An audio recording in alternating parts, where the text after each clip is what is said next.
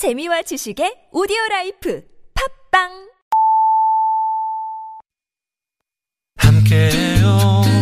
들어봐요. 송정의 좋은 사람들. 귀 기울이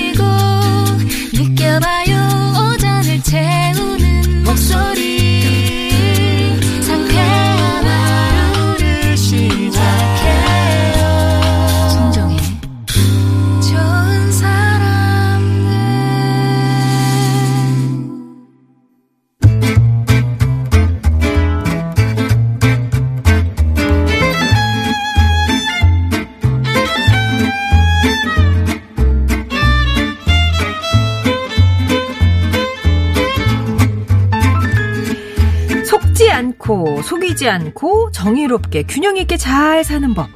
알면 힘이 되는 법률 이야기 시기에 맞게 사례에 맞게 맞춤식으로 알려드리는 김영미 변호사의 맞춤법 김영미 변호사님 오셨습니다. 안녕하세요. 네, 안녕하세요. 예, 연휴는 아, 어찌? 너무 힘들었습니다. 연휴가 이렇게 긴 거예요, 이번에는. 시골도 못 가는데 연휴까지 길어가지고, 아, 아이들 삼시세끼 다 해주고, 할 일도 없이 집에서 뒹굴뒹굴 거렸더니 너무 네. 힘들어요. 남들은 저, 제 친한 동기는 그게 쉬운 게 쉬는 거 아니냐면서 아니야? 예. 좋지 않냐고 그러는데 저는 이게 체질상 가만히 있지 못하는 성격이어가지고. 집에 계시면 병나는 스타일. 네. 너무 힘들었어요. 예, 아무튼 어려 이래 저래 또 어려운 명절이 또 지났습니다. 이번 주부터는 저희가 편성 시간이 좀 변경이 되면서 좋은 사람들이 11시 30분까지만 방송이 되고 이후에 이제 교통시대라는 프로그램이 시작이 되거든요. 그래서 김영미 변호사님도 좀 일찍 오늘 만나 뵙고 있습니다. 이 시간에는 우리 일상 속의 법률 문제를 일반인의 눈에 맞춰서 맞춤식으로 알려드리고요. 실시간으로 궁금한 법률 이야기나 시- 어, 법률 상담도 해드리고 있으니까 TBS 앱이나 50번의 1호 문자 메시지 우물정 0951번으로 보내주시면 맞춤식 상담 해드릴게요.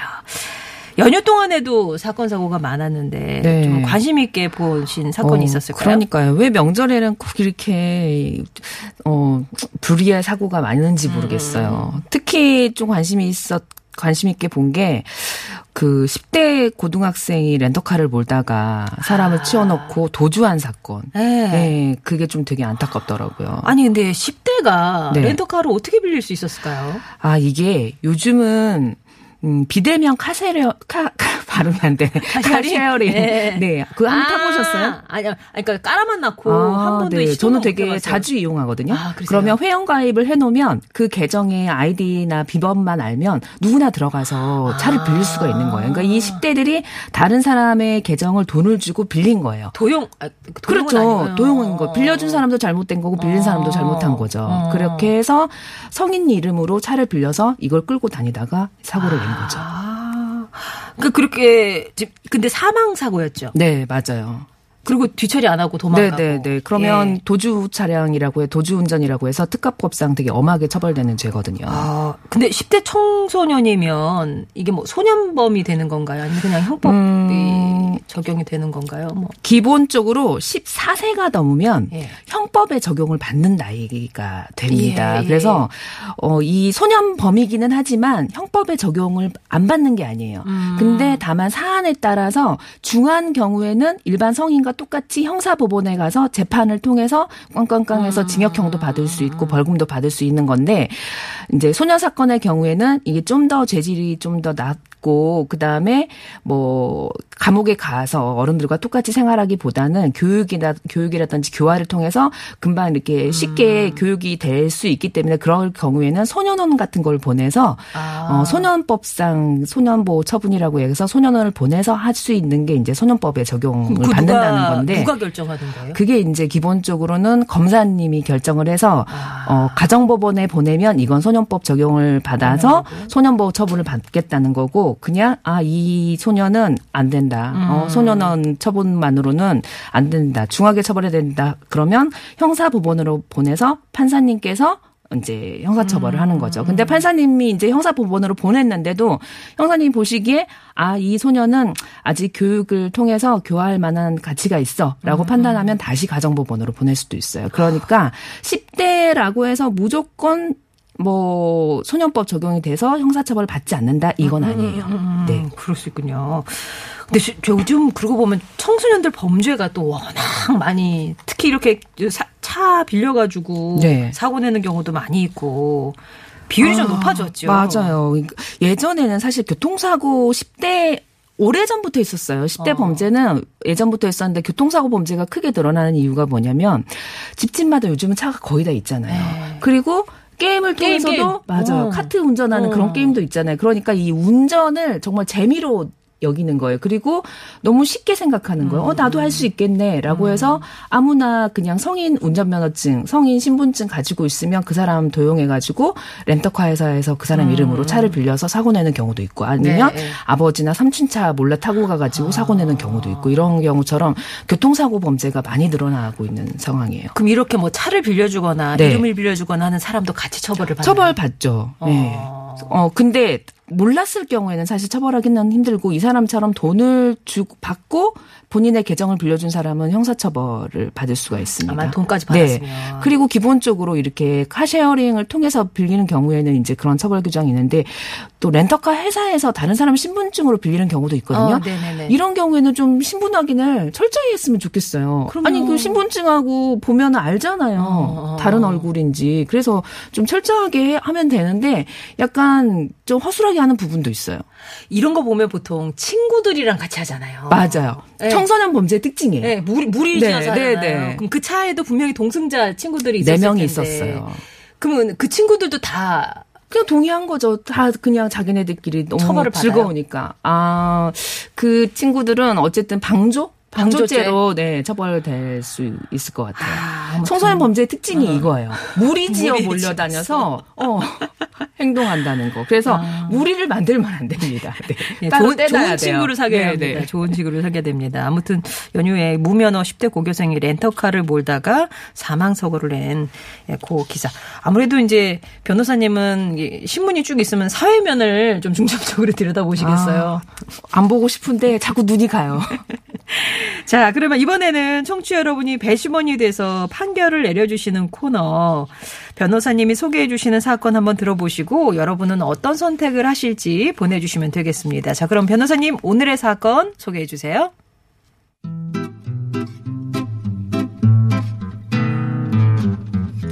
유명 벤처 기업인인 길동 씨는 10여 년 전부터 금전 문제를 일으킨 어머니 때문에 힘들었습니다. 어머니가 길동 씨의 유명세를 내세워 다- 사람들에게 돈을 빌렸던 건데요. 길동 씨는 전혀 알지 못하는 일이었지만 문제가 커져서 회사에 피해를 줄까봐 어머니가 빌린 빚을 갚아줬고 이후에도 이와 같은 일은 몇 차례 되풀이 됐습니다. 4년 전쯤엔 길동 씨가 감당하기 힘들 정도로 많은 빚을 어머니가 지게 되자 다시는 어머니가 금전 문제를 일으키지 않겠다는 약속을 받고 몇 년에 결- 걸쳐서 길동 씨가 그 빚을 다 갚았습니다. 그런데 길동 씨는 또다시 청천벽력 같은 소식을 듣게 됐어요. 길동아, 네 엄마한테 2천만 원 빌려줬는데 왜 날짜가 됐는데도 안 갚니? 아니 저희 어머니한테 돈을 빌려주셨다고요? 전 모르는 일이에요. 엄마한테 직접 말씀하세요. 네 엄마랑 도통 연락이 안 되니까 그렇지. 엄마가 못 갚으면 네가 갚을 거라고 했단 말이야. 계약서에도 그렇게 돼 있어. 빨리 돈 갚어. 안 그러면 시끄러워질 거다.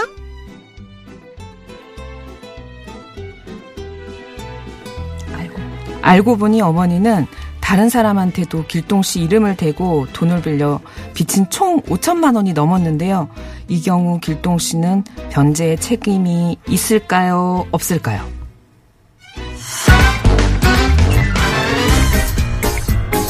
당연히 있죠. 내가 누구 보고 빌려준 건데? 길동이가 잘 나가는 사업가니까 내가 그거 보고 빌려줬지. 계약서에도 못 갚으면 길동이가 갚아줄 거라고 돼 있다니까요. 계약서대로 해요. 계약서대로. 전 계약서 내용도 전혀 모르고요. 어머니가 돈을 빌린 사실도 전혀 몰랐어요. 아니 저랑 상의 없이 빌린 돈을 왜 제가 갚아야 합니까? 저도 할 만큼 했다고요. 아 전 몰라요.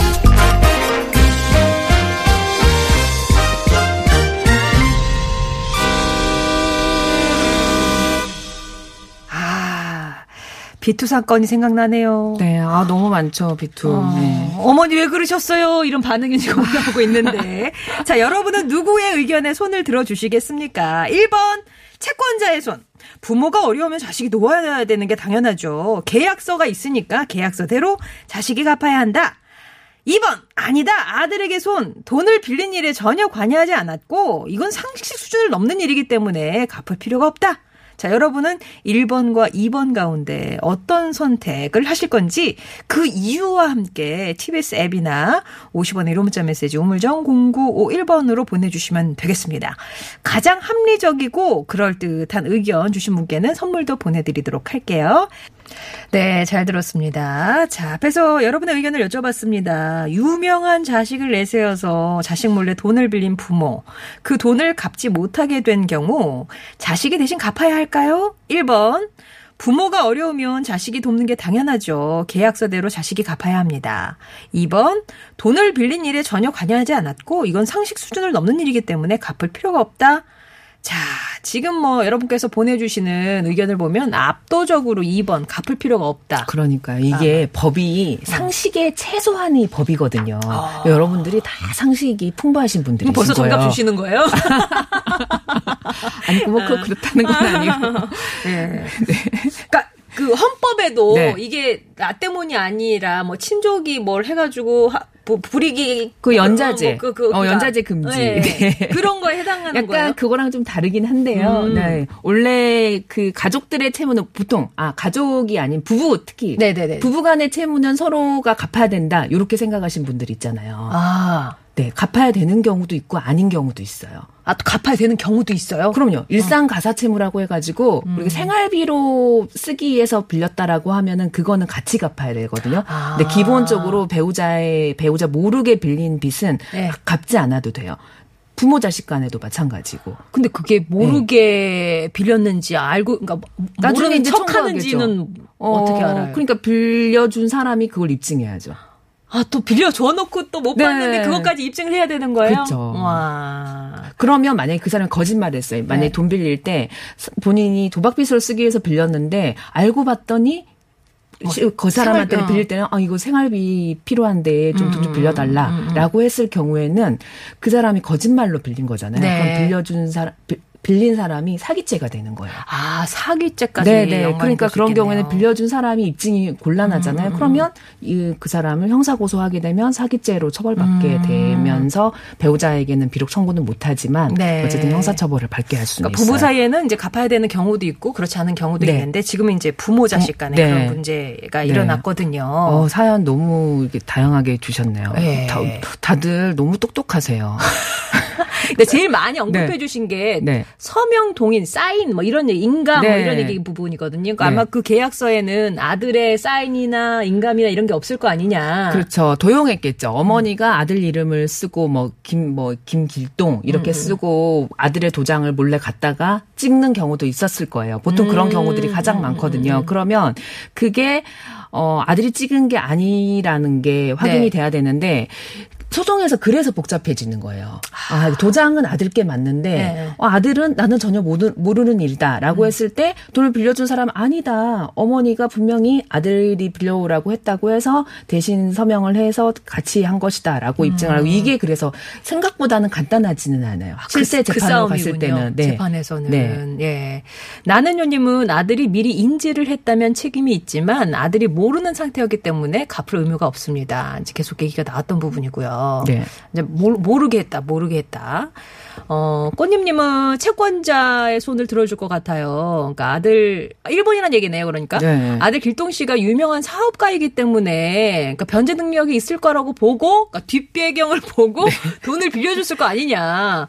의무는 아니더라도 유명인이기 때문에 도리로, 아까 인간적인 뭐 도의 네. 이런 걸 말씀하시는가 네, 네. 봐요. 어느 정도는 변제해줘야 된다. 이게 연예인들 그 지금, 네, 네. 부모님으로 인해서 대신 변제해 주는 이런 사례가 되게 많은데 음.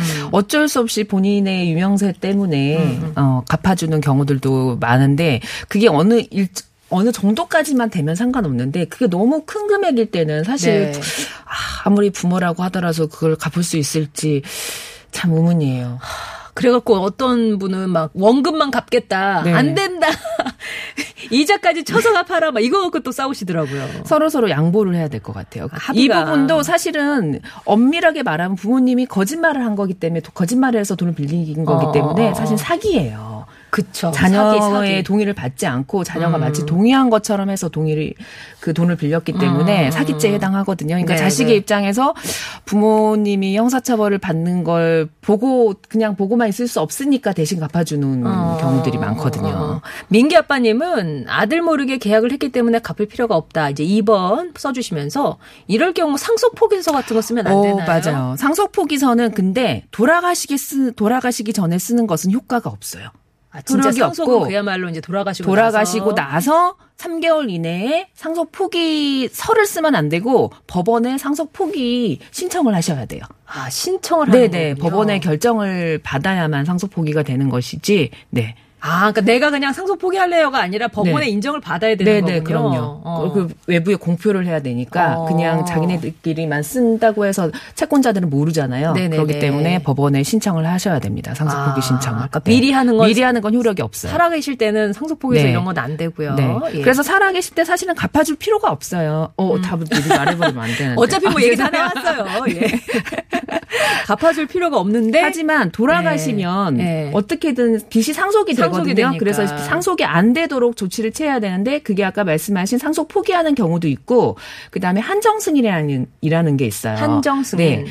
부모님이 물려준 재산만큼만 나- 똑같은 금액 비율 안에서 내가 빚, 빚도 갚겠다. 아. 이게 한정 승인이거든요. 아, 그러니까 어, 뭐 돈을 물려주시면 그것도 받고 빚도 내가 갚겠다. 그렇죠. 다 받겠다. 동등한 금액 안에서 예를 들어서 부모님 물려 물려준 돈이 5천만 원이다. 그럼 음, 네. 내가 5천만 원 한도 내에서만. 한정해서 승인하겠다라는 게 한정 승인이에요. 한정승이라는 네. 것도 있고요. 그, 근데 예를 들어서 물려준 돈이 5천인데 빚은 5억이다. 어. 그럴 경우에도 한정 승인하지만 상속 포기도 가능해요. 아예 다 그냥 다 귀찮으니까 음. 그냥 상속 포기할래라고 하면 다음 후순위 상속인한테 이게 다시 상속이 돼요. 아, 그러니까 1순위 상속인이 배우자하고 자녀 자식인데. 자녀, 자녀와 배우자가 다 상속 포기를 하잖아요. 그 다음 상속인이 형제 자매한테 상속이 되는 거예요. 그럼 형제 자매도 한정 승인을 하든지 상속 어. 포기를 해야 돼요. 그러면 형제자매 다음에는 사촌 이내의 친족한테 가요. 예, 되거든요. 그럼 끝까지 해서 다 상속 포기를 해서 없던 게 될 수도 있어요. 그렇죠. 그러면 절차가 복잡하니까 어. 그냥 1순위 상속인들이 그냥 처음부터 한정 승인을 하는 게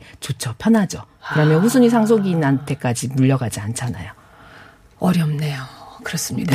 예. 1317번님은 자식이 갚을 필요 없다. 자녀의 유명세를 이용해서 그런 일을 벌이는 부모를 종종 보는데 자녀가 돈을 빌리는데 직접 나선 게 아니면 책임은 온전히 부모가 져야 한다. 여기까지 이제 맞는 말씀이시고요. 네. 그죠? 돈을 빌려준 쪽도 자녀에게 직접 확인하지 않은 잘못이 있으니까 억울해도 부모한테만 채무를 이행하라 요구할 수 있다. 어우, 너무 똑똑하시네요. 어, 이그 빌려준 입장도 정말 이렇게 딱 짚으신 거예요. 맞아요. 돈 빌려줄 때는 항상 그 명의자한테 꼭 확인하는 절차가 필요합니다. 네. 어머니라고 해서 다 자식한테 동의받고 하는 게 아니잖아요. 그렇죠. 다 별개의 인격체이기 때문에 어, 자식 이름으로 한다고 하면은 자식이 그렇게 했다는 것에 대해서 직접 통화를 하든지 아니면 돈을 인감증명서를 직접 어. 첨부한 걸 가져온다고 하- 위임장이라든지 어. 인감증명서 예, 같이 첨부했다라고 하면 은 그 정도 확인은 하셔야지 그 단순히 부모님이라고 해서 그런 확인 절차 없으면 나중에 피해를 보실 수가 있어요. 그러니까 지금 이 경우 같은 경우는 그 계약자, 그러니까 계약서만 믿으실 게 아니라 길동아, 니네 엄마가 나한테 지금 이렇게 얘기하는데 이거 맞니? 하고 마- 확인을 그렇죠, 하셨어야 되는 그렇죠. 거죠. 한마디만 하시면 되죠. 예, 그래서 네. 그렇다 침 그렇다고 했으면 이제 이건 빼박. 네, 네. 어, 같이. 맞아요. 제가 어, 머님한테 부탁했어요라고 음, 하면은 음, 네. 근데 지금 되죠. 이렇게 확인을 안 하신 네. 그런 잘못도 있다라는 게 지금 있는 부분이고요. 어, 요, 저기, 요런 게 또 궁금해지네요. 그러니까 자식이 유명하잖아요. 네. 채권자가 빚을 안 갚아요. 라고 SNS나 회사 홈페이지에 다 알게끔 네. 공식적으로 글을 올렸다. 이거는 그럼 명예훼손. 명예훼손이죠. 어. 네, 이런 거는 이제 그 사람의 명예를 실추시키는 것이기 때문에 명예훼손죄에 해당이 됩니다. 그래서 돈을 받으려고 이런 행동을 하시는 분들도 많이 계세요. 그렇죠. 어, 그분도 어쨌든 돈을 받아야 되니까. 음. 근데 그렇게 하게 되면 본인이 또 형사처벌이 되기 때문에 이런 행동은 안 하시는 게 아, 공식적으로? 네. 예. 그러면은 만약에 아까 돈 빌려주신 분의 입장이다. 어, 나는 그 유명한 아들 자식을 네. 보고 빌려줬는데, 아, 물론 내가 뭐 확인 안 한 그건 네. 있지만, 너무 이게 괘씸하고 난 너무 받고 싶어. 그러면 가장 현명한 방법은 뭐예요? 변호사 찾아가는 건가요? 소송을 해야죠. 소송. 어머, 어, 가장 현명한 방법은 돈 빌려준 사람 입장에서는 어머님에 대해서 사기로 돈을 빌렸기 음. 때문에 형사 고소를 하게 되면 뭐 부모 입, 이제 자녀 입장에서 부모님의 형사 고소를 그냥 보고 있을 것인지 음. 아니면 그냥 갚아줄 것인지 선택의 영역이겠죠. 그러니까 어머님이 사실은 책임지도록 해야 돼요. 그게 법적으로는 맞는 네, 거고. 네. 그래서 형사 채권자 입장에서는 민사 소송을 제기해서 일단은 어 청구를 하고 그다음 형사 고소도 같이 병행을 하게 되면 어느 정도는 받을 수 있는 음. 어머님은 어쨌든 영혼까지 끌어올려서 돈을 모을 거잖아요. 본인 형사 처벌 안 받으려면. 네. 예, 예, 예. 아, 그럼 아까 그 명예훼손은 네. 사실, 그러니까 사실이든지 사실이 아니든지 그 사람 명예를 실추하면은 이제 그렇게 이제 그렇죠. 훼손죄가 되는 거잖아요. 거짓말을 하게 되면 가중 처벌되고 사실이라고 하더라도 명예를 실 추하게 되면 어, 네, 명예훼손죄 처벌되는데 이게 그러면 대놓고 말하지 않고 애매하게 그러니까 실명을 딱 거론한 게 아니라 네. 뭐 어떤 걸 딱 띄웠는데 그 사람인지 누구나 알만한 뭔가 그것도 은근하게 그것도 명예훼손으로. 어, 어디 어디 회사 뭐 음. 영업 부서에 근무하는 20대 뭐 여성 누구 여성 여성이 어머님이 빌린 돈을 어 뭐 갚지 않고 있다. 어. 이런 사람은 뭐 그 회사에 근무해서는 안 된다. 뭐 이런 식의 했다. 그러면 뭐 예를 들어 그 영업 부서에 근무하는 여성이 한 명뿐이에요. 네. 그럼 누군지 알잖아요. 네. 그럼 명예훼손죄에 해당이 되죠. 그러니까 이렇게 뭔가 공론화해서 뭔가를 띄우는 일은 되게 조심스러운 일이군요, 네. 진짜. 예. 아, 허리띠 졸라맨 개미님이 어린 손자한테 빚이 상속되는 경우도 있던데요. 이건 아까 이제 말씀 그렇죠. 주셨던 이순위 후순위 상속인이기. 때문에 네 한정 1순위 상속인이 바로 한정 승인을 하는 게 후순위 상속인들한테 어떻게 보면 민폐를 끼치, 끼치지 않는 일이에요. 어. 본인의 1순위 상속인으로서 예. 그냥 그 선에서 끝내주는 게 간편하고 근데 잘 모르셔서 그냥 상속 포기하신 경우도 있으면 뭐 그 다음 분한테도 같이 상속 포기하시라고 알려주시는 방법도 있고 네, 상속 포기할 때 그럼 다 같이 하셔도 됩니다. 아. 모두 상속인들이. 네. 모여서. 1, 2, 3, 4 상속인들이. 모여봐, 네. 모여봐. 근데 이게 필요한 서류들이 많아요. 어, 아, 뭐, 그래요? 네, 뭐 가족관계 증명서부터 서류를 다 발급받아야 되니까 힘들어요. 그러다 보니까 아. 그냥 발급받을 수 있는 분만 예. 하는 경우가 있으니까 예. 상속 포기가 그래서 힘드니까 한정 승인을 하시는 게 간편하다는 거죠. 한정 승인이. 네. 예. 자, 요렇게 또 말씀을 드립니다. 오늘 하여튼 돈 빌려주실 때는 확인하셔야 될 게 되게 많이 네, 빌려주는 거. 사람도 반드시 꼭그 음. 사람이 빌리는 것인지 경제적 자력이 있기 때문에 빌려주는 거잖아요. 그러니까 경제적 자력이 있는 사- 그 사람이 빌리는 것인지 확인을 해야 되고, 네, 그래야 나중에 돈뗄 염려가 없습니다. 음. 이거 채무도 막 소멸시효 이런 거 있나요? 있어요. 10년. 10년? 네, 10년 안에 어 아무런 청구를 하지 않으면 어 아. 소멸시효가 완성됐다라고 해서 갚지 않아도 돼요. 아, 10년 지나면. 네. 근데 뭔가 아무런 행동을 했으면 했으면 그 그 후부터 10년이고 어, 이런 거예요. 그렇죠. 근데 그 사람이 돈을 예를 들어서 천만 원을 빌렸는데 이자로 매달 10만 원씩 줬어요. 그러면 아. 10년이 지나도 괜찮아요. 아, 아. 어, 이자는 일부라도 돈을 갚았기 내가 때문에 갚았다는 뭐 그게 네, 있으니까. 네. 그러면 계속 시효가 그때부터 10년이에요. 그렇습니다. 네. 하여튼 이거 뭐, 뭐 도의적인 책임과 뭐 어떤 어. 음, 그 법적인 그런 것들과 사이에서 참 갈등을 많이 하실 것 같은데 길동 씨도 참 속 끓이시겠어요. 네. 예, 아마 맞습니다. 자, 그럼 오늘 베스트 의견은 어떤 분의 말씀을 예. 네. 1317님. 아, 1327번님의 말씀을 베스트 의견으로 올리고요. 그 밖에도 9088번님, 2337번님께도 선물 보내드리겠습니다. 변호사님 오늘도 얘기 잘 들었습니다. 감사합니다. 네, 감사합니다. 네. 자, 잠시 후 11시 30분부터는요, 김필수 교수가 진행하는 교통시대가 방송이 됩니다. 예, 애청해 주시고요. 저는 이제 이번 주부터 이렇게 11시 30분쯤에 물러갑니다. 오늘 끝곡은 백예린의 그건 아마 우리의 잘못은 아닐 거야. 길동 씨의 마음을 대변하는 예, 노래 전해드리면서 인사드릴게요. 내일 뵙겠습니다.